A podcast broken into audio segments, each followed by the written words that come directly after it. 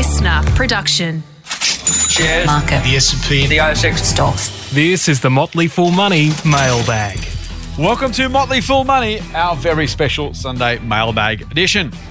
This time I'll start with him. He is Andrew Page, the founder, managing director of strawman dot com. G'day, mate. That is me. How are you? Good. And I am Scott Phillips, the Motley Fool's Chief Investment Officer here in Australia. Mate, um, I'm very well. Thank you for joining me on a Sunday. Well, we're pre-recording as we always do. It's also the first episode since I've been on leave, so hopefully I've escaped the rain by now. I find it very unlikely. Uh, we're heading up to Queensland, mate. It's going to rain up there too. So for what was supposed to be a sunny, beachy, you know, something weather, not not so much is the forecast. Mm. We'll see how we go. Thankfully, I listen to my wife, and we're not camping this time. We're going to be staying in motels and hotels. Uh, so thankfully, uh, as as with all of these things, listen to your wife, gentlemen. Do what you're told. Uh, mm. Works out for me beautifully this time. Otherwise, I think we might be cancelling the trip. So it's a win. It's a win overall. Nice. Mate, uh, let's let's kick on with some mailbag questions. Some really, really good ones. Uh, some naughty ones too, and one that uh, I know you've been itching to answer.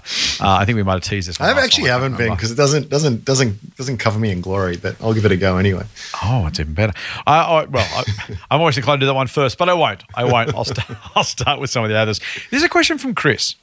Uh, Chris says, "Hello, fools. Love the podcast. Scott and Ram are the best in the business." You know what? I agree, Chris. I agree. Chris does say, "It does annoy my O C D that Andrew doesn't end off the podcast with full on, but I will let it go. And for the record, I listen to you both at two times speed." Uh, now, mate, I'm I'm going to I'm going to give you a bit of cover on this one. Uh, Fool on is one of those. Um, so the, the Gardner brothers who started the Motley Fool, uh, it's kind of their signature sign off, or it's become a company one. Um, Andrew used to say that, but of course he doesn't work for the Motley Fool anymore, so he's in, completely entitled uh, not to not to drink There's all I P of the cons- Kool-Aid. I P considerations. to, uh, to you reckon? In.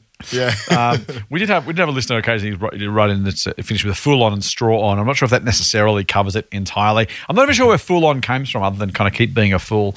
Uh, we should at some point actually go into the naming of the Motley Fool and just cover that off for new listeners. But um, Chris, that that is that is I assume on Andrew's behalf why he doesn't finish that way. I think it's completely appropriate, though I do understand that in the past he did, and then uh, our Doc, our previous podcast co-host, did. Uh, Andrew is not. I understand from an O C D perspective that there's there's something missing in the uh, in the, the the completion of of that uh, phrase, the repetition of that. I'll phrase. Throw one in today just just to make. You oh, there we go. Promises, promises. All right. Um, Chris says, "I have a bit of a, hopefully, in brackets, hypothetical for you. With all the terrible things happening in Europe and with the tension in our part of the world, would it be a good idea to look to invest in defence companies? Now, I hate war," says Chris, "and I sincerely hope it never happens." And so say all of us, mate. "And I wouldn't invest in these companies under normal circumstances. But the cold and calculating part of my brain is seeing an opportunity here, even in the case of a Cold War. Like I said, I hate war and conflict, but if it is going to happen anyway, should I try and make the best out of a terrible situation? With philosophical differences aside, would it be a good option? And how would you invest in wartime situations? Thanks and Fool on." And then Chris says, "See, how easy that was that?" Chris has said "Fool on," I think he's saying it. Anyway, or she. Uh, that's that's from Chris, obviously. Thank you, Chris, for a great question. Thanks for the, for the comments as well. Let's break this up, mate, into two parts, because there is what's happening and then there is wartime situations, which arguably we're not quite in. And I guess there's a continuum of, you know, what is what is war? Do we have to be involved? What has to happen? Um, so there's kind of it's kind of one and a half different scenarios, right? One is mm. coldish war or, or or limited regional war, no matter ter- terribly, terribly serious. And I don't want to um, devalue or, or under undervalue the, the, the suffering in Ukraine right now, just because it's not a global. Uh, there are people suffering there, regardless of how well it does or doesn't get resolved, or whether or not it spreads. Um, but it's a, it's a good question. So with these things happening, mate, um, I think it's also fair to say that right around the world, including in Australia in the most recent federal budget, uh, governments are bulking up their defence capabilities, um, making more tanks and uh, some would say submarines. I'm going to ask you to not to rant about our five billion dollars submarines, please, Andrew, if you can avoid it. What, what submarines? Uh, just wait twenty-five years. They're coming. Anyway, um, so we are in this time of increased defence spending. Chris is right to say, "Hey, I see a trend. I see, uh, I see the likelihood for more money being spent in a certain part of the of the um, of the economy. And, and honestly, you know, it's a, it is a really naughty one to talk about. It's like like talking about the funeral industry, right? No one really loves talking about it. But if this was, I see more money being spent in I T, or I see more money being spent in retail, we'd have this conversation. So it's a very reasonable thing to say, hey, yeah, I yeah. see a, a thematic opportunity potentially mm. uh, coming to pass. Is it time to either look at or actually invest in defence companies? What do you think? Not for me, and and I will happily put all the sort of moral, ethical sort of judgments aside and just mm. look at it in a cold, calculating what kind of way. Yeah, please. They they te- well, there are some massive exceptions to the rule, particularly the big U S. Uh, you know, the, the military-industrial complex there is something to behold. So there is a lot of money that was made by some of those big names, uh, but in the Australian market, there actually hasn't really been much to speak of. Electro-optical systems uh, comes to mind. Actually, quite an interesting business mm. in a lot of ways. Um, some, you know, the twelve-year-old boy in me thinks, wow, some really cool kind of tech. Cool, lasers and drones. Lasers, drones, you know, uh, we've got these. Yeah, I mean, it's kind of cool, but I think, yeah. I think while there is undeniably a bit of a tailwind mm. behind them at the moment, the fact remains that these are businesses that are very mm, capital mm. intensive. It takes a lot to build these these um, this equipment that they have. Yep. Once you've got it, you're going into a global market which is hyper, hyper competitive, and yeah. you're up against these very big players, and you're in, you're involved in tender processes that can take years. Mm. And then once you sort of, if you're successful in that, then it sort of takes years to deliver. So even when yeah. you do it right, the cash flows are so often well, well out into the future. Right. And in, a, in an effort to deliver on the, the contract that you've just won, you've usually got to invest a whole bunch of money in to sort of ramp up your production capacity and, and the rest of it. Mm. So it's it's it's very tough. It's very mm. tough. There's another one called uh, Alexium International, A J X. These I haven't heard of that one. Yeah, it's a really tiny little company. They mm. do um, – I think it's like a forty million dollars market cap. Oh, geez, but that is tiny. Yeah, it's really small. Um, but they had these, these materials that was like flame mm. retardant and, you know, help thermal management. So they, they put these into military uniforms and, and the rest of it. Mm.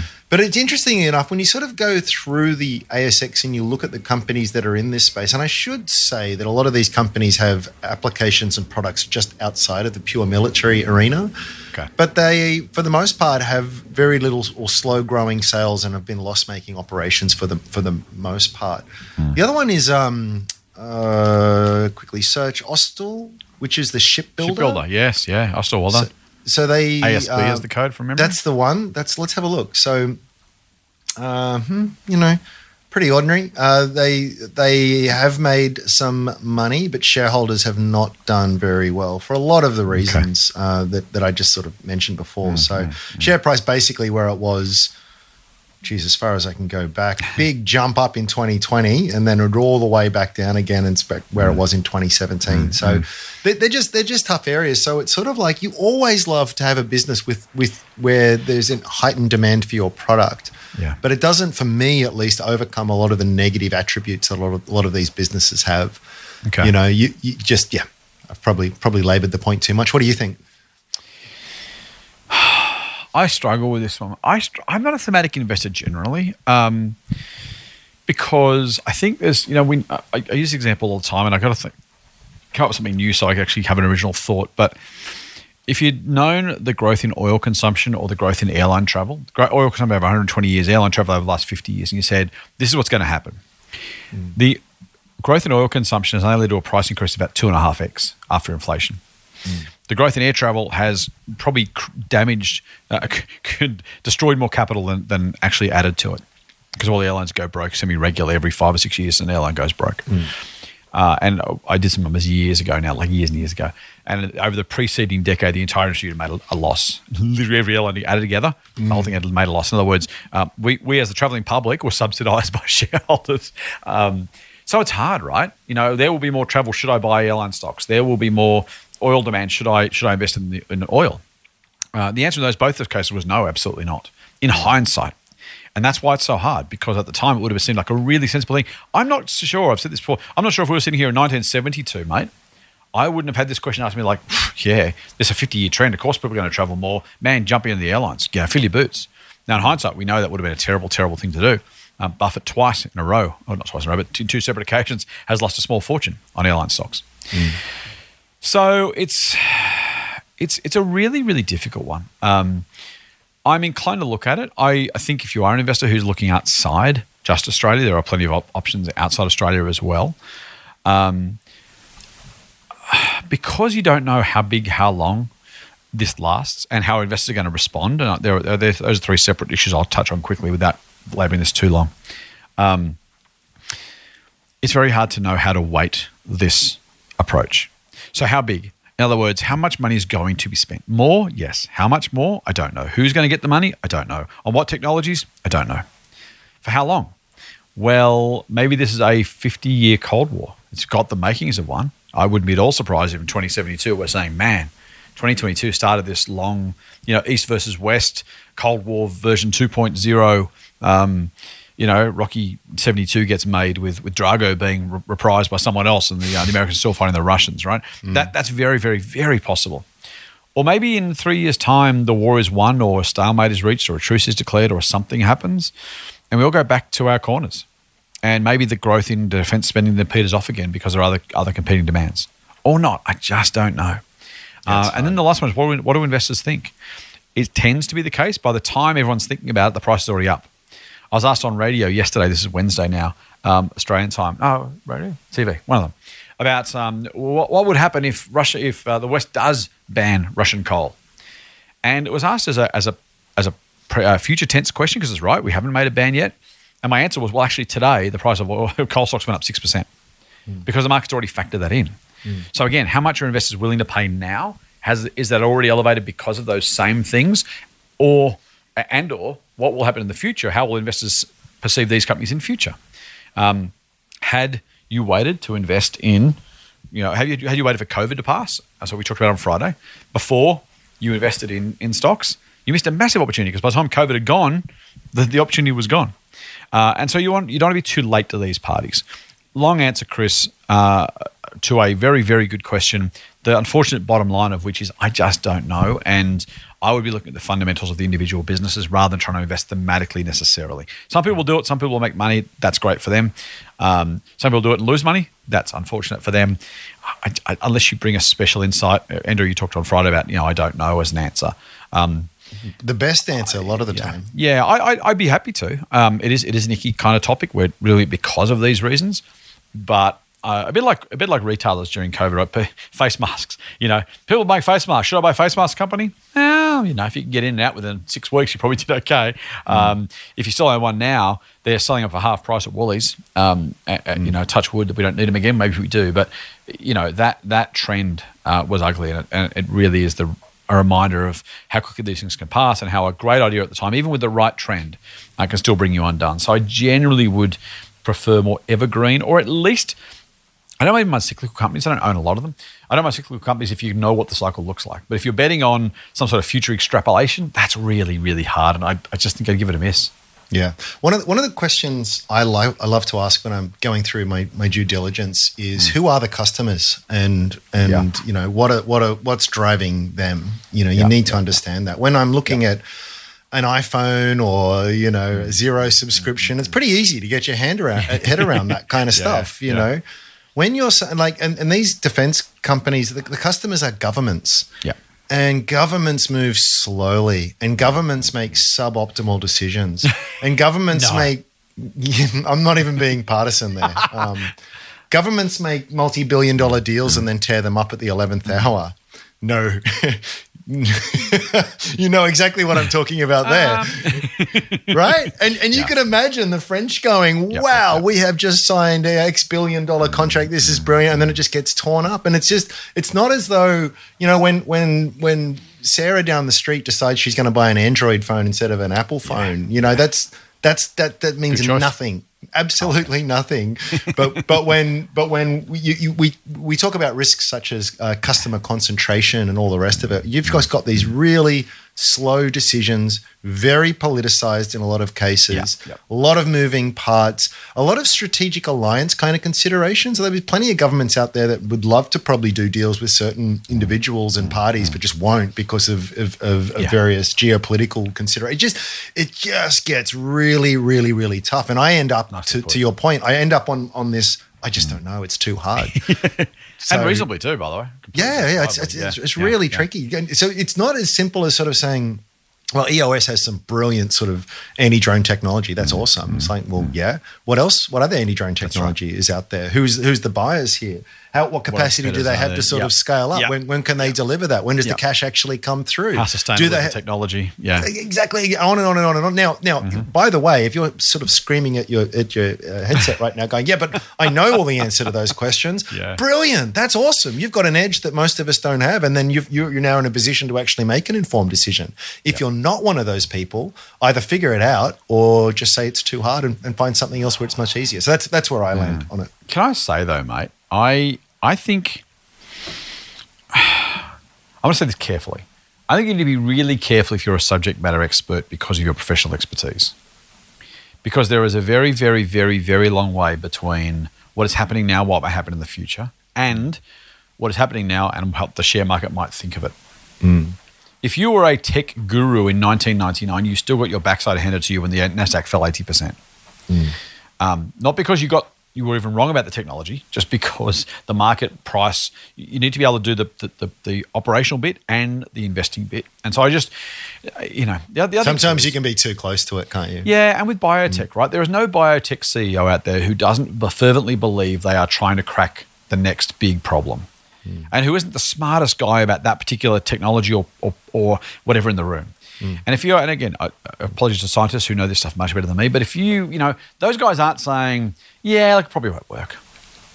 You know, or, or I know I know best, so I started the um, uh, the Page Cancer Institute and I'm solving, uh, I'm going to cure cancer by X, Y, Z.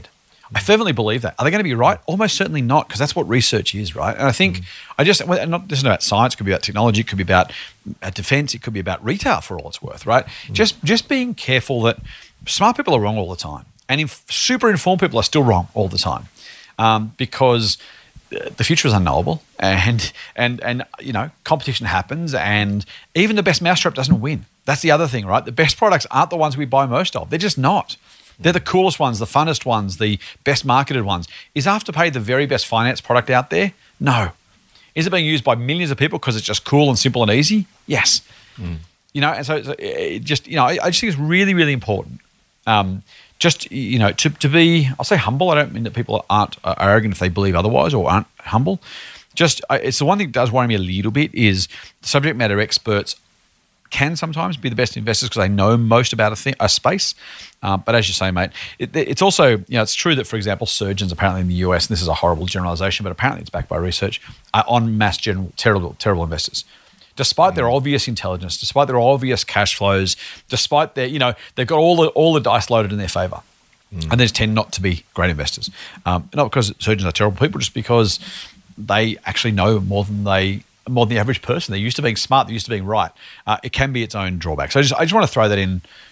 A slight, well, massive tangent probably, but just in that in that same context, you're right. If you know something about it, by all means, use that knowledge to your advantage.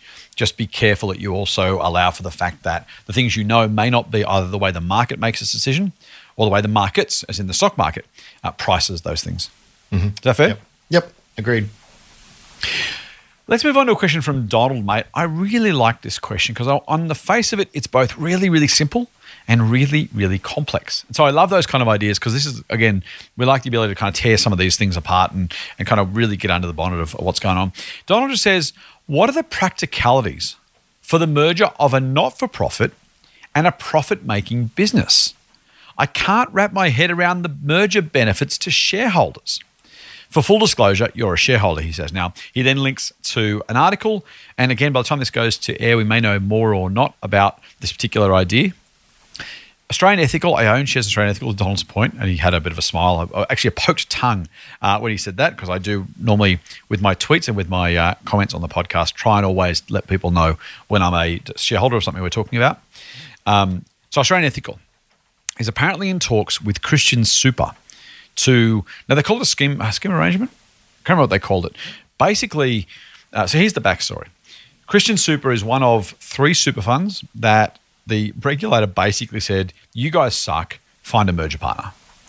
Um, now, there's the whole MySuper testing thing the APRA does, the APRA, APRA, ASIC, does these tests and kind of just compares how a super fund is going relative to its benchmark, and over time says, hey, you guys just suck at this. Um, you need to tell you, uh, firstly, if you're underperforming, you need to tell your members you're underperforming. Secondly, if you really, really suck, we're going to make you effectively shut yourself down or merge with someone else. And so that happened to Christian Super and a couple of other super funds. Um, so Christian Super is looking for a merger partner. Now, it's an industry fund, a not-for-profit industry fund. Australian Ethical, I am a shareholder. We've talked about ethical investing many, many times before. Um, I have this cognitive dissonance going on where I'm a shareholder, but I also think ethical investing is largely uh, overdone in terms of the potential perceived benefits by most investors. Um, but it's a for-profit business. I own shares because I think it's going to make a lot of money. And so you kind of got this really weird idea where it's like, how do you merge a not-for-profit and a profit-making business? What, what, what does that even? What does it even do? What does it look like? How does it? How does it feel? What happens there? Mm. Uh, now, the first thing we should say is we don't know what the details of this potential merger or scheme arrangement are. Uh, so that's we can't tell you specifically. So you know, if you're an Australian Ethical shareholder interested in shares, don't buy or not buy based on what we say next, because we are literally going to speculate on generalities rather than specifics. Well, if Andrew wants to speculate specifics, he's welcome to. I won't be. Well, even um, if I wasn't speculating, please don't buy or sell on anything we say. Well, that is really bad. Yeah, unless you're on bad research idea first. Um, but it's a really good question, mate. Because on one hand, it's like I don't even know. How, I don't know how that works. But then, how does my, it work? Well, my I don't know. My assumption is is that it no longer becomes a a, a non-profit. So we yeah. we we uh, Australian Ethical gets the the clients. They get the money. Yep. And then they just they plug them into their system, and they they operate under a for-profit structure. So the, the non-profit just simply ceases to exist. Yeah. And and all that all that remains is is the money and the clients, mm-hmm. and they just get they just put into the new products, and the, the old the old the old structure just gets wound up. It's my assumption. Yeah. yeah. So basically, that's it. And then we don't know the specifics. So I won't talk about specifics of this particular deal, but you're right. You kind of like, can you merge a not-for-profit? If it's not-for-profit, how can it make money, or, or, or vice versa? How can a for-profit business become a not? It, it, it doesn't seem to make logical sense. It's literally kind of the, the horse and the camel thing. It's like, well, how do you combine these two things? What goes on here? Mm. Um, I think to Don's question, the way I've way I've tried to think about it is you think about it from the fund holders or the unit holders' perspective, rather than the or entities themselves. Effectively, as Andrew, as you say, it's probable that the structure either gets collapsed or Christian Super operates as a as a bit of a shopfront, effectively like a think about a, think about a business with two brands. Mm. It may be something akin to that, or a white label where um, oh, well, I'll mention it for fun, where Kogan sells. Uh, so I think it sells. I would say an announcement uh, the other day. It's going to sell Q B E insurance policies, right? Mm. Now, if it's called Kogan Insurance, it's really selling Q B E's policies, just called the brand is Kogan on the front. In this mm. case, if Christian Super does continue to exist and does this deal, which by the way is not guaranteed um, to go through, but if it does this deal and it's still called Christian Super, it effectively would be a brand of Australian Ethical. And that's how they would. That's, now, their, their, their approach is obviously, well, not obviously, but just so people know, they do take this ethical style approach to investing. So it's why it's a natural fit. It's also worth. And remember, of course, the is it ethical to substantially underperform the market well, that's, for such well, a long period is, and to such an extent right. that the regulator forces you to to be right. wound up? Is that ethical? Right. You know. Now please. It's interesting. So the company, what well, this a bit of a tangent. Australia, uh, Christian Super say it was the fault of the managers who were running the fund and the fact they were overly conservative in terms of the way they run the money. In other words, as the market grew, they weren't as invested as they should have been. They who who appointed the managers? Well, it's a different question.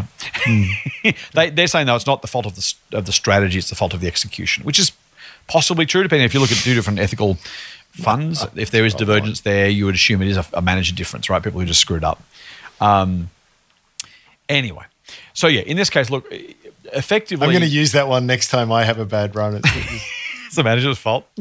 well, it's, yeah. So sorry, honey, it wasn't me. It was the it was the investment manager. Who's yeah, that? Yeah, oh, yeah. That's also me. Don't worry about it. Uh, so, so, so Andrew Page, the husband. It's Andrew Page, the investment manager. He's the yeah. other guy. Yeah, yeah. I'll, I'll speak to him very harshly when I go back to work. um, so yes, in this case, look, the merger itself. It, it, it's not. It's not like you're gonna. It becomes half not for profit, half for profit. Um, it's probable that Christian Super will get shut down or wound up, and in which case the fund, the fund. holders, the superannuation members, just get, get trust, get transferred to Australian Ethical and run as a for-profit business. Um, It's also, mate, this is the other thing I wanted to kind of touch on, because capitalism gets a bad rap sometimes and it gets a good rap other times. And to your point about it, is it ethical to, to lose to the market? This is where I, lo- I love industry super funds, desperate. Like I love them. As a group, they are fantastic. There are some wonderful oh, That's an objective truth, just looking at job. the data, right? Right. But on average, right? So this is why it's important, because being not-for-profit doesn't justify, doesn't doesn't guarantee you're going to have great performance. Mm. Um, just because you make a profit margin doesn't mean your members can't do better than under somebody else. So mm. as, as the ad would say, I'm going to steal um, Industry Super as a tagline here, compare the pair. Would you rather have paid Australian Ethical a fee and paid higher fees than you otherwise could have if they'd been non for If Australian Ethical went not-for-profit tomorrow, the fees would be lower by definition, right? If nothing else changed, if they simply redistributed the profits back to, to fund holders, then they'd be better off, right? So, so you know, I'm not saying that for-profit is better necessarily than what it would be in and of itself. But also, if Australian, if, if Christian Super was was a you know for-profit business, it wouldn't be any worse. I mean, maybe it would be worse, but it'd be even worse than than terrible, right? And so there's nothing in, and we've seen the same with businesses like Telstra. Whether you love it or hate it, I'm a shareholder. Um, not that I love it. Um, you know, the fact they've they've got rid of a heap of staff uh, and improved the profitability since then, uh, since it was uh, mu- uh, demutualized or sold off, privatized. Um, It's possible to make a profit and be a better business and have better customer outcomes, right? Because the profit motive matters uh, in a lot of cases. Would Christian Super have been more successful if it had to compete for customers? Maybe. Um, I, we can't know. We don't know. But it's, it's just worth mentioning that given the context of the question, I love Vanguard because it's not for profit. Doesn't mean it's going to necessarily outperform BlackRock or uh, those other guys that are for profit. All things being equal, not-for-profit is better for the customer because they have less, less margin to pay. But if it leads to underperformance or bad performance or just simply you don't get those same benefits, the driving force of capitalism itself, the profit motive, can itself be a fantastic opportunity for improvement. How good is the Apple iPhone? If it's run by the U S Department of Defense, we're probably on Apple version two now. It's probably twice as big, twice as heavy, and the screen probably still breaks. You know, mm. um, not the Department of Defense is terrible. I could pick it any any department for the fun of it.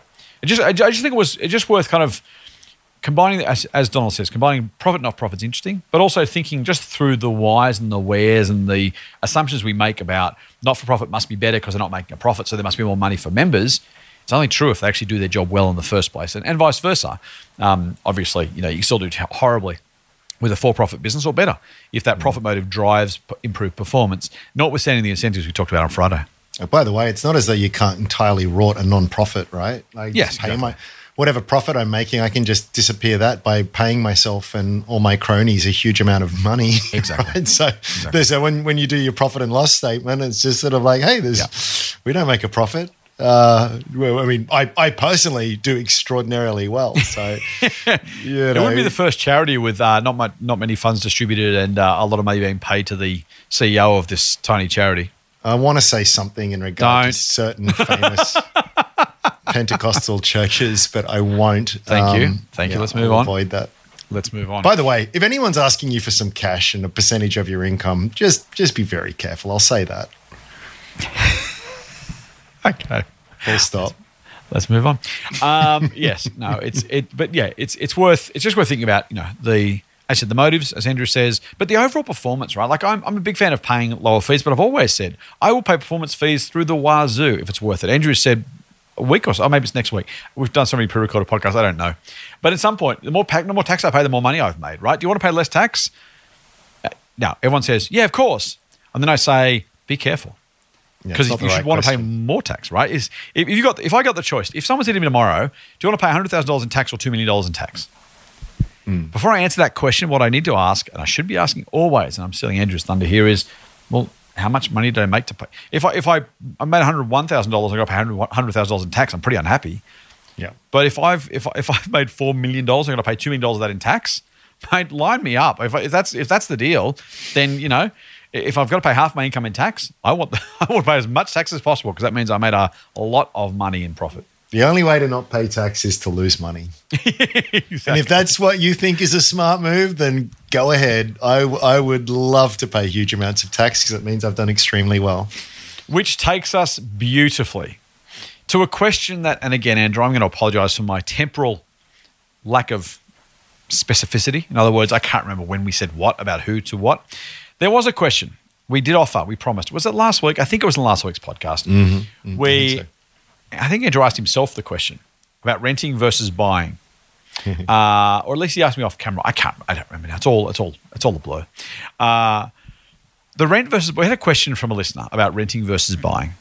No, they and, had versus uh, having a home and versus, oh, you know, do, do you take right. that money down and uh, draw it down in equity, invest it into the market, or do you just you're pay off right. loan? Yep, You're yep. right. And you talk about whether you should buy investment property and the risks that were involved in that and all that sort of stuff. Yep, yep, yep. Thank you. I can't remember which episode that is. It could have been last week's. It could be next week's. It could be the week after. So if you're hearing this in advance, surprise. If not, then you're welcome for actually doing what we said we do. I'm not sure which way this is going to go. But you, you, I don't know, did you mention it on the pod or did we mention it afterwards? You kind of no, said- we ju- I just, I the, just said, I, what I said was that there. It's a question, I'm surprised it hasn't come up more often than it, than it, mm. than it has. But it is that that question of what's financially better to rent yeah. or to buy. There you go. And I just thought, go. I just thought it, it's something that we could rant on. Oh, dear. And at least you're paying attention, mate. So thank you for filling out my uh, my inadequacies. Uh, maybe I've got a holiday brain. I think I've I think we've literally we've recorded, I think, four weeks worth of podcast in the last two. Plus, I've done two episodes of The Good Oil. So I don't even know whether I'm coming or going right now. Like it's yeah, it's, it's a, all over the place. Bit, bit like Absolutely that. all over the place. Um, so let's go to that question, mate. Because so what, I said to you when you talked about it, why I like asking this question and answering this question, having us address this question, is because it's absolutely about property, and let's do that. And frankly, because a lot of people care a lot about property, and we should do it. So it's it's useful in and of itself. It's also useful, I think, because it talks to a whole lot of other considerations. It talks mm. to risk, it talks to margin, it talks to leverage, it talks to expected returns. Yeah. Right, right. And so this is really, really, really important. Mm. So let's let's do that, and let's talk at that. So let's let's ask the question, mate. The the general question is: there are two. Well, there's lots of options. There are two large categories of options. You can either buy a home and pay it off, and then when you finish paying it off, put some money aside to invest. And at the end of that process, you've put some money aside. You now own a house, free and clear. And you're prepared and ready to enjoy retirement at a given level of asset ownership and a given level of income from that portfolio you've amassed.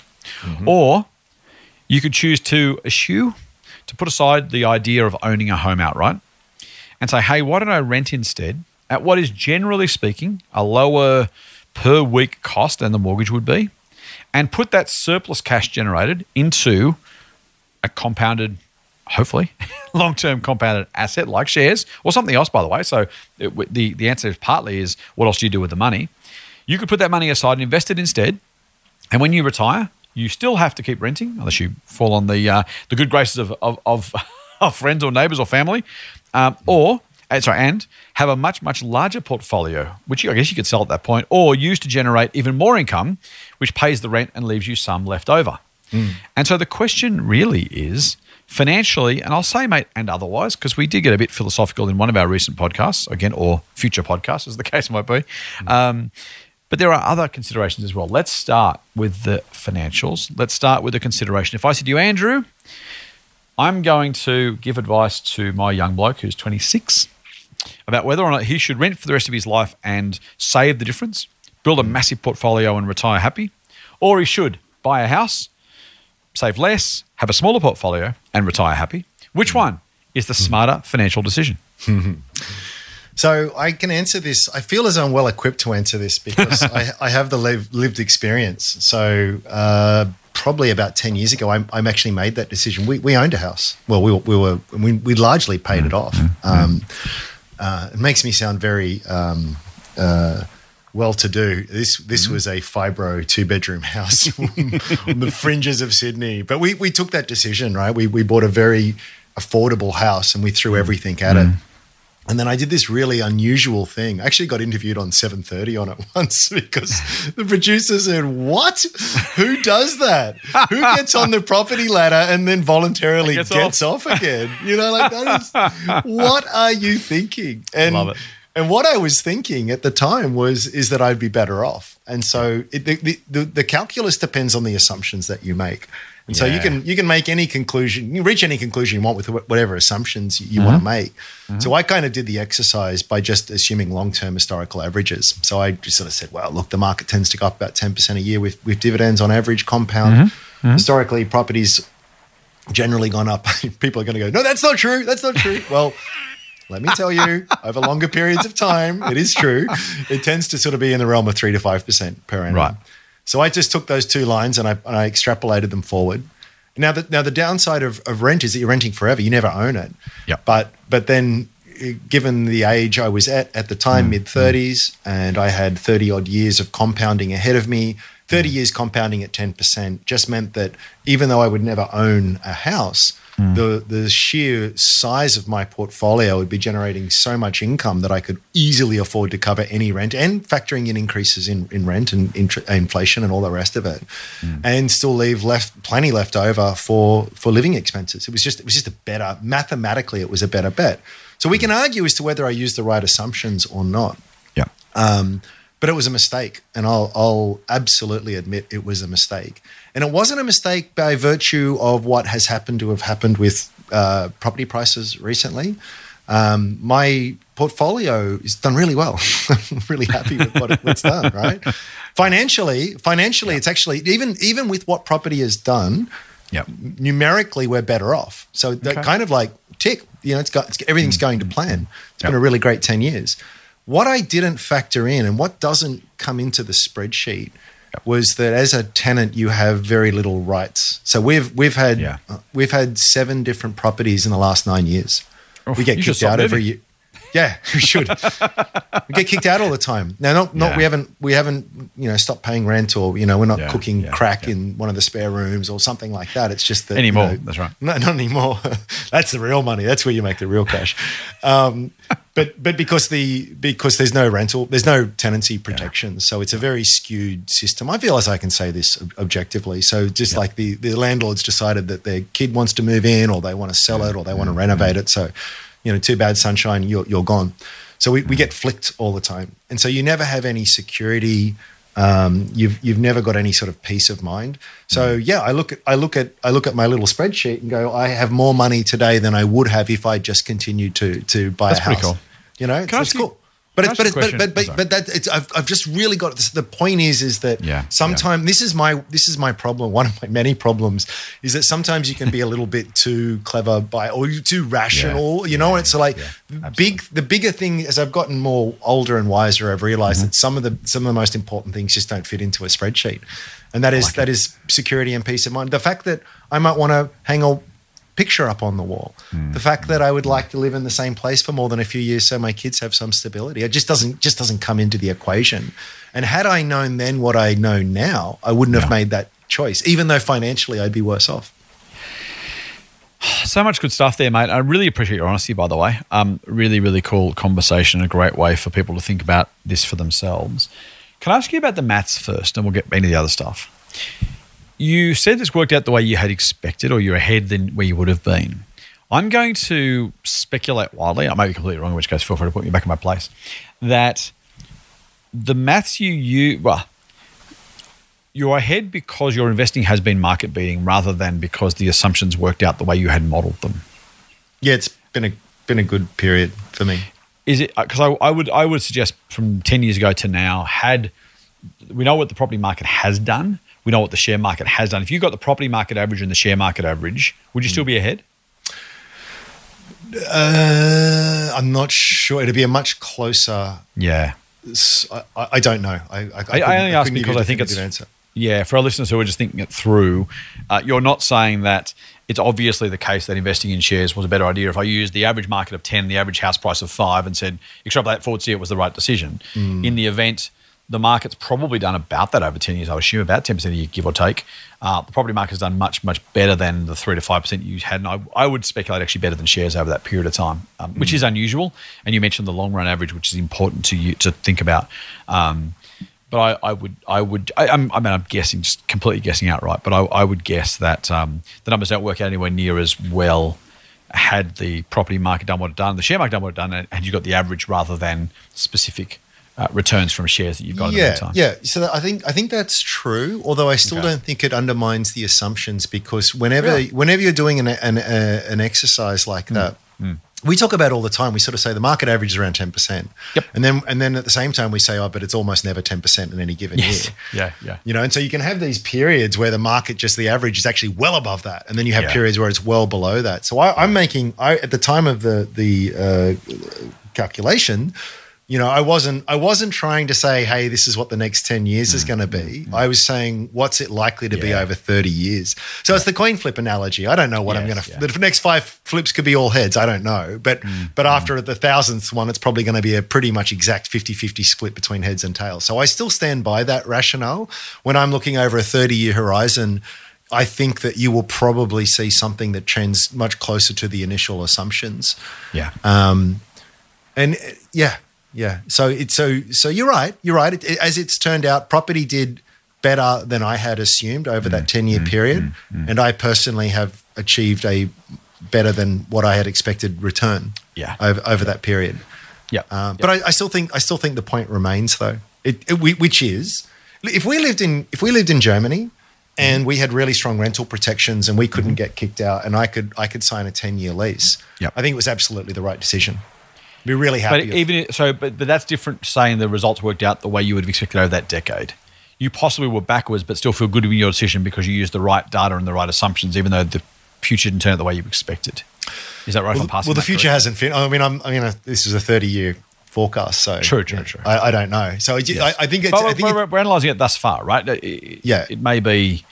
It may be different in the future. It may not be. If we're going to analyse the decision to this point, you'd be saying, look, I might even be behind, but that's okay because I still think the assumptions were right or I still feel comfortable that was the right assumptions to use and I'm still not sure it's played out. Oh, look, you can't predict the future. I all, all I and this is this is the thing. So I could have easily rationalized it and saying, well, I think I'm I'm the next Warren Buffett, so I'm going to I'm going to yeah. forecast a twenty percent compound return over thirty Look how good it is. Yeah, yeah. And I'm yeah. super bearish on property, so that thing's going to be like two percent at best. You know, so I, I can get whatever numbers I want. So rather than rather than apply any hubris Uh, you know, and bias to it. I just took very long-term averages and pushed them forward. Now, yeah, yeah, for sure. You could argue whether that was right or wrong, but that's the approach yep. I took. I felt as though it yep. was a very conservative and sensible approach. The interesting thing is, is that when you start compounding things over very long periods of time, just how mm. you know, we, we mm. talk about this a lot too. The difference between ten percent per annum and eight percent per yes. annum over a thirty-year period is insane. Yeah. Yeah. So when I did the calculus and I had my little spreadsheet there, I was kind of yeah. like, yeah, it's kind of a line call for the first decade or so. Mm-hmm. And then it's sort of like, you know, in the last five years of it, it's like, holy moly. It's just like that's where it really just explodes. And it just became – I don't think I ever would have made the decision if it was sort of like, yeah, six of one, half a dozen, a little bit ahead here. You know, it's just, there's too much guesses in there to have any confidence in these forecasts. But when one is sort of like five x better than the other. Okay, okay, that's that's that is significant. That is massively significant. So I don't want to get into the maths, and people will say, "Oh, yes, but you've got to assume this, and did you assume that?" And, and you know, yes, I, I felt as though I did a pretty rigorous analysis, but yeah. my my that's not the point. You do your own analysis, you use your own assumptions, you rationalize your own decisions. I, I don't I don't care.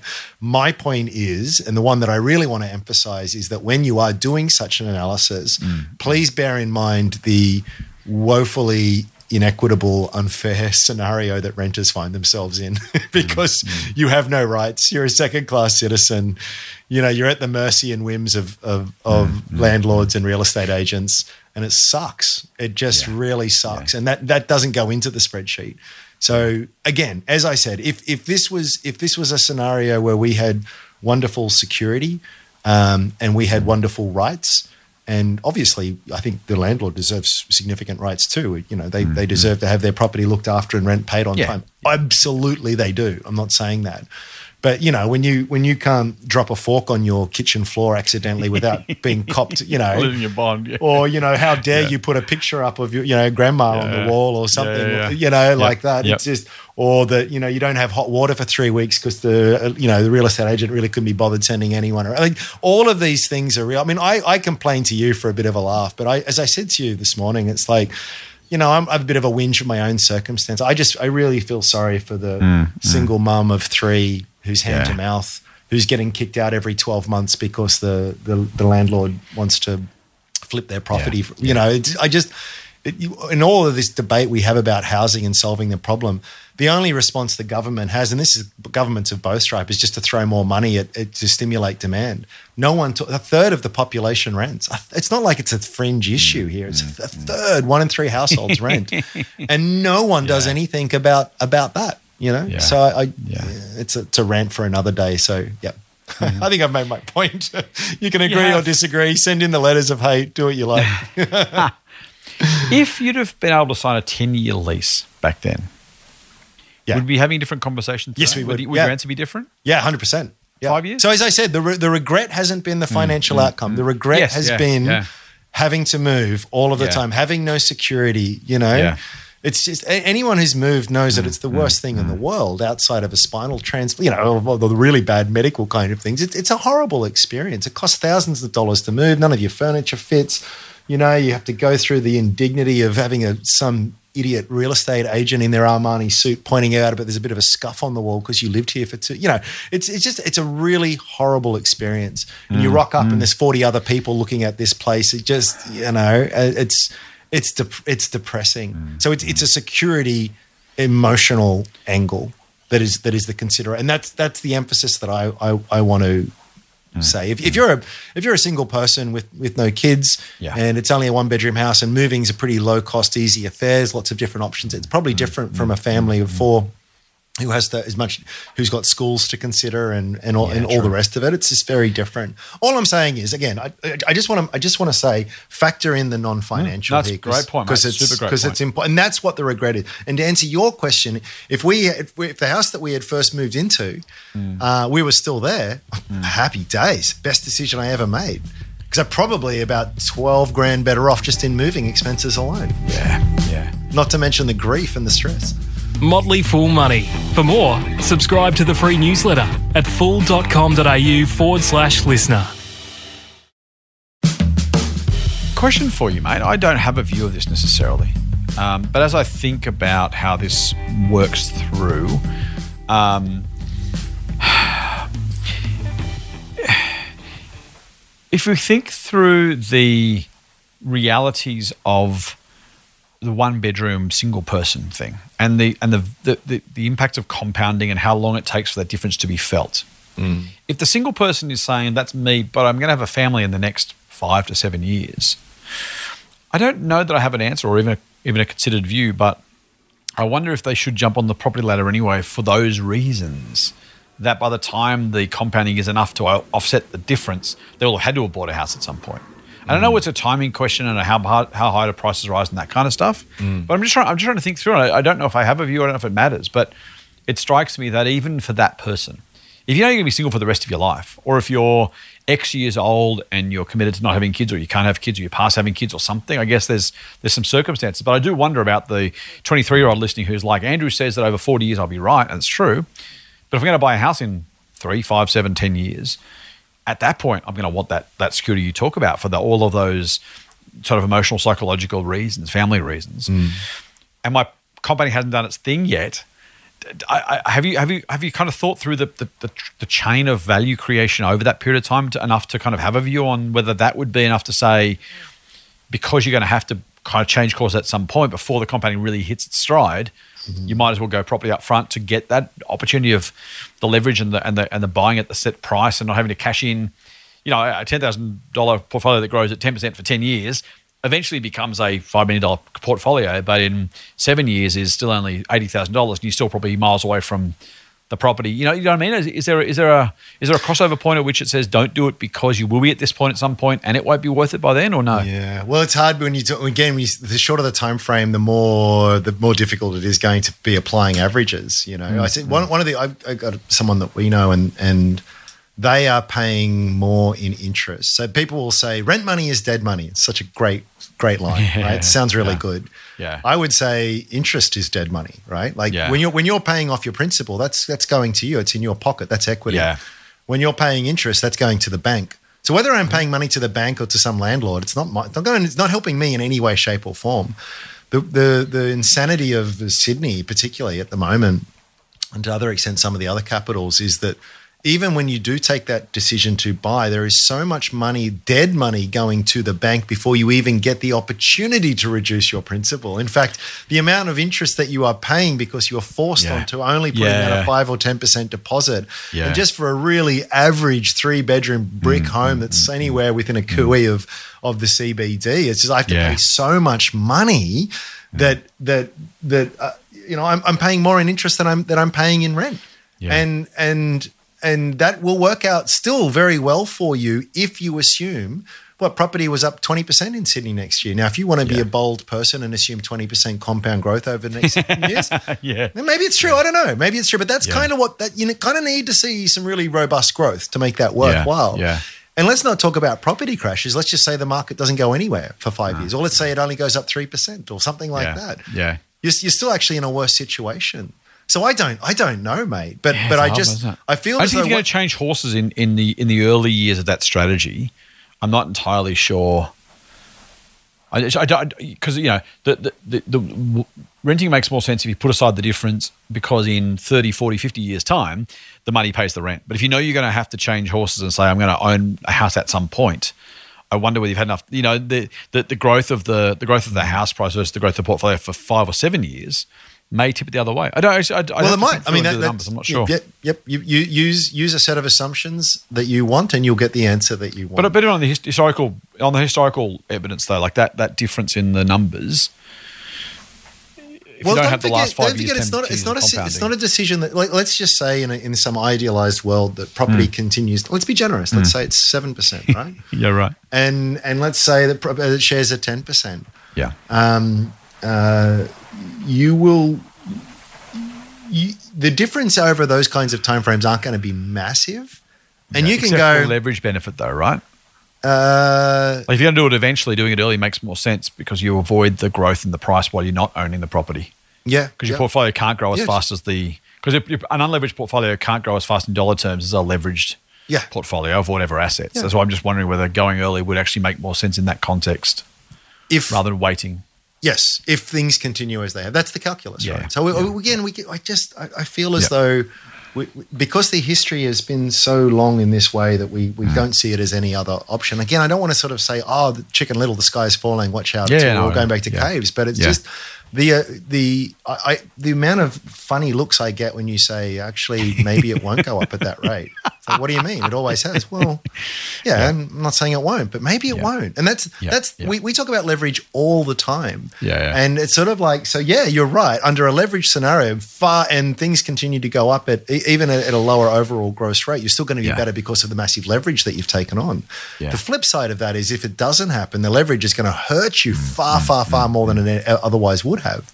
Yeah. So you just need to be if you're if you're if you are that twenty-three year old that's trying to sort of think, yeah, I probably will want a house in, in seven years time and want to settle down and all that kind mm, of stuff. Mm, mm. Uh, you just have to have an extraordinary amount of confidence that everything's going to be okay over there. I don't know how you can, frankly. I mean, I think I don't think you do though. Like I think that's the thing, right? You don't you don't have to have that confidence. You just have to make a, a, a call either way. As you said, you you made your you made your assumption ten years ago on mm. extrapolating the future forward and said historically this is happening, historically that happened. So I'm going to go with this one because it makes more financial sense. I think. Mm. Because the problem is it's courageous either way. That the hard part about property or not property for people who are comp- contemplating a seven hundred thousand million dollars, one point five million dollars purchase, God love them, um, it's, it's a courageous call either way. It, it's as courageous not to buy as to buy because of the range of outcomes, right? Like if you don't buy and prices fall, you're a genius. If you don't buy and prices rise, prices may accelerate faster than you can afford. And similarly with shares, and the, exactly the same reason. They're, they're, you know, the, the future will determine which way these things go, and we, you can't know. It's courageous either way. It's courageous to say, gee, I hope the prices don't keep rising. I'll, I'll hold out and not do it. It's courageous to say, I hope prices do keep rising. I'll buy now because I want to take advantage of it. Those are the same courageous views, right, in exactly opposite directions without the benefit of, of foresight. You just got to go, do I put the money down right now or don't I? That's a courageous call either way in my in my mind. Yeah, yeah, uh, that's a valid point. I, although I guess under one scenario, so with, with an unleveraged portfolio, when I say portfolio, mm. I'm not sort of you going out there and you're buying a bunch of biotech and mining stocks. You know, I mean, let's yeah, just, just yeah. keep it simple and just say a big broad based E T F over a meaningful enough period of time that you ride through sort of any any any kind of cycle.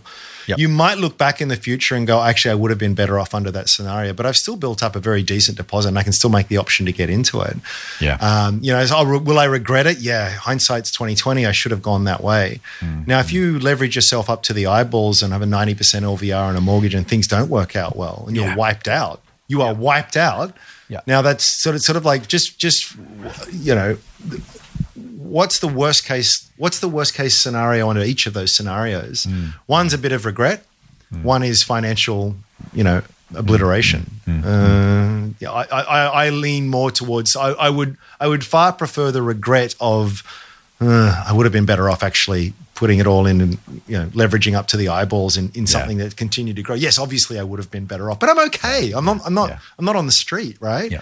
But yeah. under one scenario, I buy a million dollar house, I put one hundred thousand dollars down. That house is now worth eight hundred thousand dollars. You know, I, st- I still owe nine hundred thousand dollars to the bank. I've, I've actually got yeah. negative, you know, I've, I've actually, I've destroyed any any savings that I've had. Mm, mm, so, mm. That, you know, there's, there's that as well. As long as it stays that lower price though. I, I, I the chance of actually just wiping yourself out in housing, I don't think is actually debt related. Sorry, it's not related to the amount of debt. It's related to personal circumstances. Yeah. I could have a half million dollar debt or a million dollar debt or one and a half million dollar debt. If I lose my job and can never work again, I lose all three houses. Yeah. If if one of the, if they all fall by twenty percent, then and then go back up again at some point, unless unless in thirty years they're worth less than I paid for them, I don't actually get wiped out. That worst case scenario. Yeah, but is a now, really, now you're really talking thirty tail. Years again, so but it's a really long tail outcome. I thought like, we were talking point. five and seven years. You know.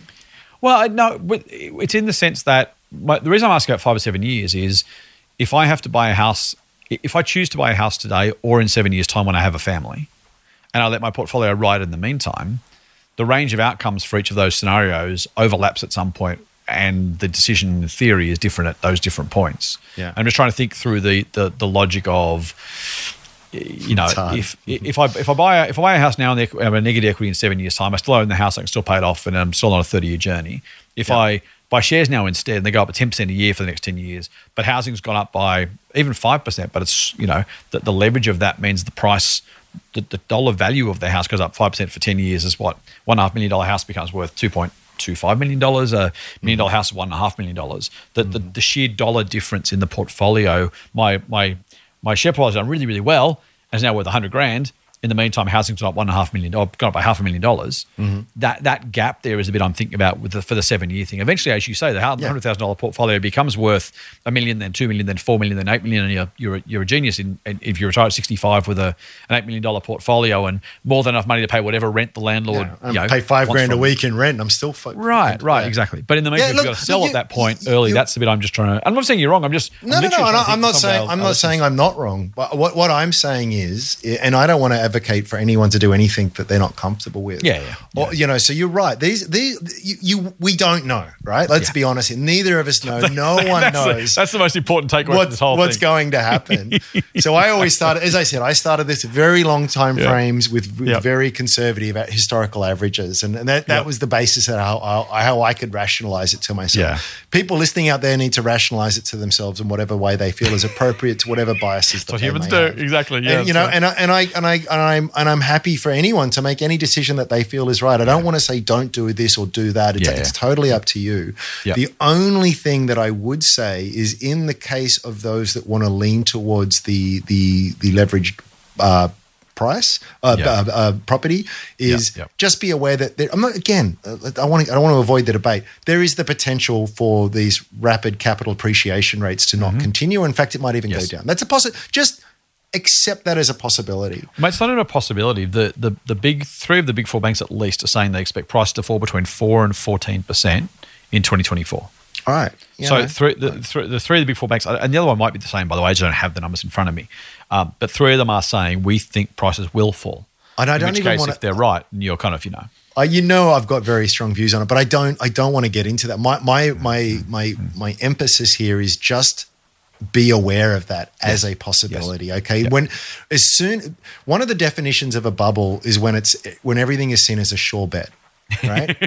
That's one of the you one pay of the, a high price for a cheery consensus, as Warren Buffett would say. Yeah, you know, and I, I yep. and and the and the day that it you know, maybe arguably yep. we're sort of near this, when when it becomes just religious dogma that this yep. is how it will always be, that is something that you want to think. It's what, what happens, isn't it? Yeah, okay, yeah. so just so be aware of that, and and I'll, I'll go against yeah. myself here. Just and if if you do go the other way and you do start renting, then I would mm. then then my my emphasis would be that's cool too if that's right yeah. for you for you. But yeah.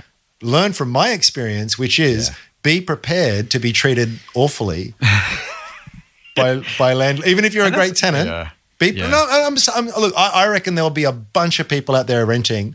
I've yet to meet anecdotally anyone who said, "Oh, actually, I've got it really awesome landlord who That's right. looks after and you know yeah. really prompt on everything." That they, you know, I'm, it, I'm so glad I'm renting. This guy's amazing. Yeah, yeah, exactly. yeah. Like, and, and I'm sure there are. I'm sure there are experiences yeah. out there. Whenever you yeah. generalize, you're going to get yourself into trouble. But if you yeah. are going to go the rental route, please bear in mind that it is it you are you are going to lack that most fundamental of human rights, which is yeah. security. And and you won't have it in our in our country in our system. Yep. It's yep. just it's just a fact, right? And mm-hmm. and and unless there's massive changes to the to rules, which I can't foresee it, you just you just need to make your peace with that. And I wish I had. I wish. So I'm I'm, I'm going against myself here, right? I'm yeah. I'm I'm saying that I wish I had been more observant to that mm-hmm. consideration, mm-hmm. and I wouldn't have made. I would have I would have kept my house, or I would have you know sold it and bought another one and whatever. And uh, yeah, it's a tough to, one. To be, it's a tough to one. Be, To be fair to yourself, mate, it's you know you've you've made the right decisions at the right time for the right reasons. I don't think your circumstances were forecastable or foreseeable at that point. Uh, so no. what do you say, seven houses in nine years or something? You said whatever, whatever. Oh, if I was. knew that, oh for goodness um, sakes, yeah.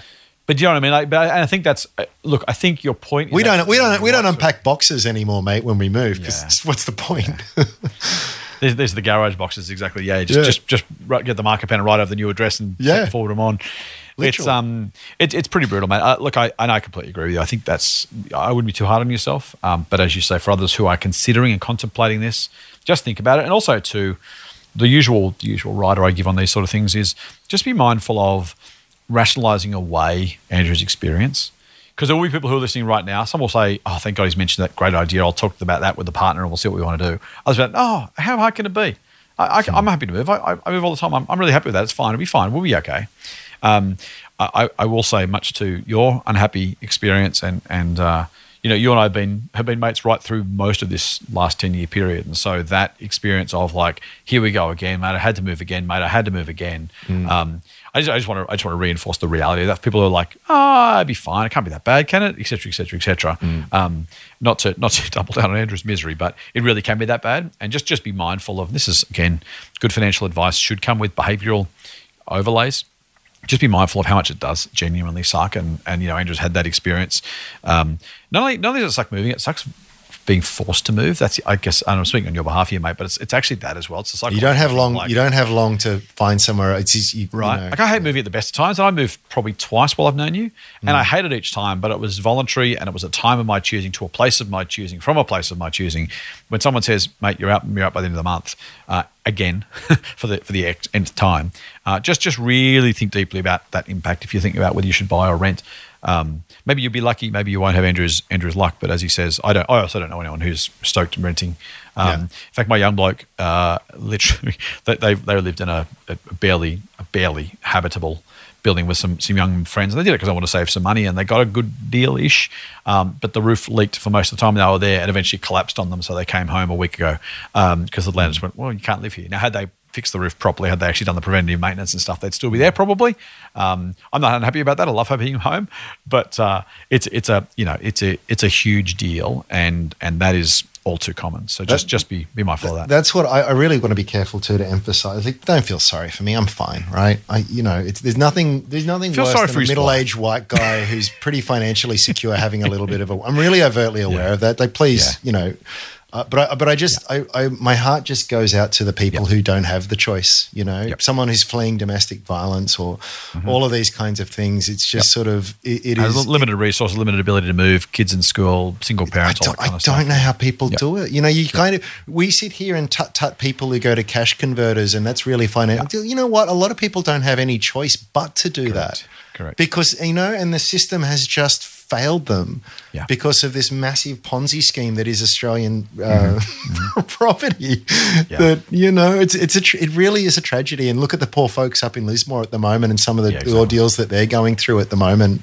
You know, I, I just uh, we we really need to have a, a very serious conversation about housing. It's kind of like other financial yep. assets. it is it is a home to people. Yeah. You know, even if it's an investment for you, it's it's a home for someone else. And the, I, I feel as though there's a nice middle ground in there. Mm-hmm. Landlords absolutely deserve proper protections from really bad tenants. So yeah. so please don't send me an email about, oh, but my tenants are, yeah, I'm sure they're out there, you know, but but let's not forget that there are bad yeah. landlords too. And and, and we need, yeah. we need, yeah. we need to sort of strike a middle ground where yeah. okay. people can have, people can have the wonderful advantages of property investment without, mm-hmm. without screwing over the, the lives and livelihoods of, of other people. And, and the, the pendulum is just too far on one end of the spectrum in, in my humble view. I, Completely agree. Um, the change in house prices is absolutely the logical extension of the financialization of housing. Yeah, but, uh, the asset pricing as a proportion or as a, as a as a as a multiple as a function of interest rates is pricing exactly where it should be given the circumstance. If you said, "Here's this financial asset, yeah. here is the cash flow, here is the risk-free rate, here is," it's like so. That house should be worth one point one million dollars. It was worth half a million dollars three years ago. Mm. It makes perfect sense. That's what it's worth now based on the change in interest rates. Yeah, whether we should financialize shelter, as Andrew is pointing out. I think it's exactly the right thing. I'm not sure what changes we should make to negative gearing or capital gains tax particularly. There are arguments both ways for fairness reasons and equity reasons for a whole lot of different things. But what I do have a very strong view on, which is exactly in line with yours, is we financialize shelter, not not not property investment, but shelter. And that's mm. an important distinction. Same thing, different words, very different connotations, and with very good reason. Um, I'm not sure we've served most people in our society particularly well by doing that. Um, and as you say, mate, realistically, you're not in this position. You're not too badly off. You're, you're okay. Um, your wife and kids will be okay, despite having to put up with you. Uh, but uh, but but you know, there are people for whom rental is not a, is the only option. Uh, for oh, but ScoMo said just buy a house. Remember. Yeah, oh, I think that one. Um, but and, and you know, and not looking after those people because we want to make a few more bob financializing shelter, I think is is a mistake. So there are probably you know, investors out there who are disagreeing vehemently, and that's okay.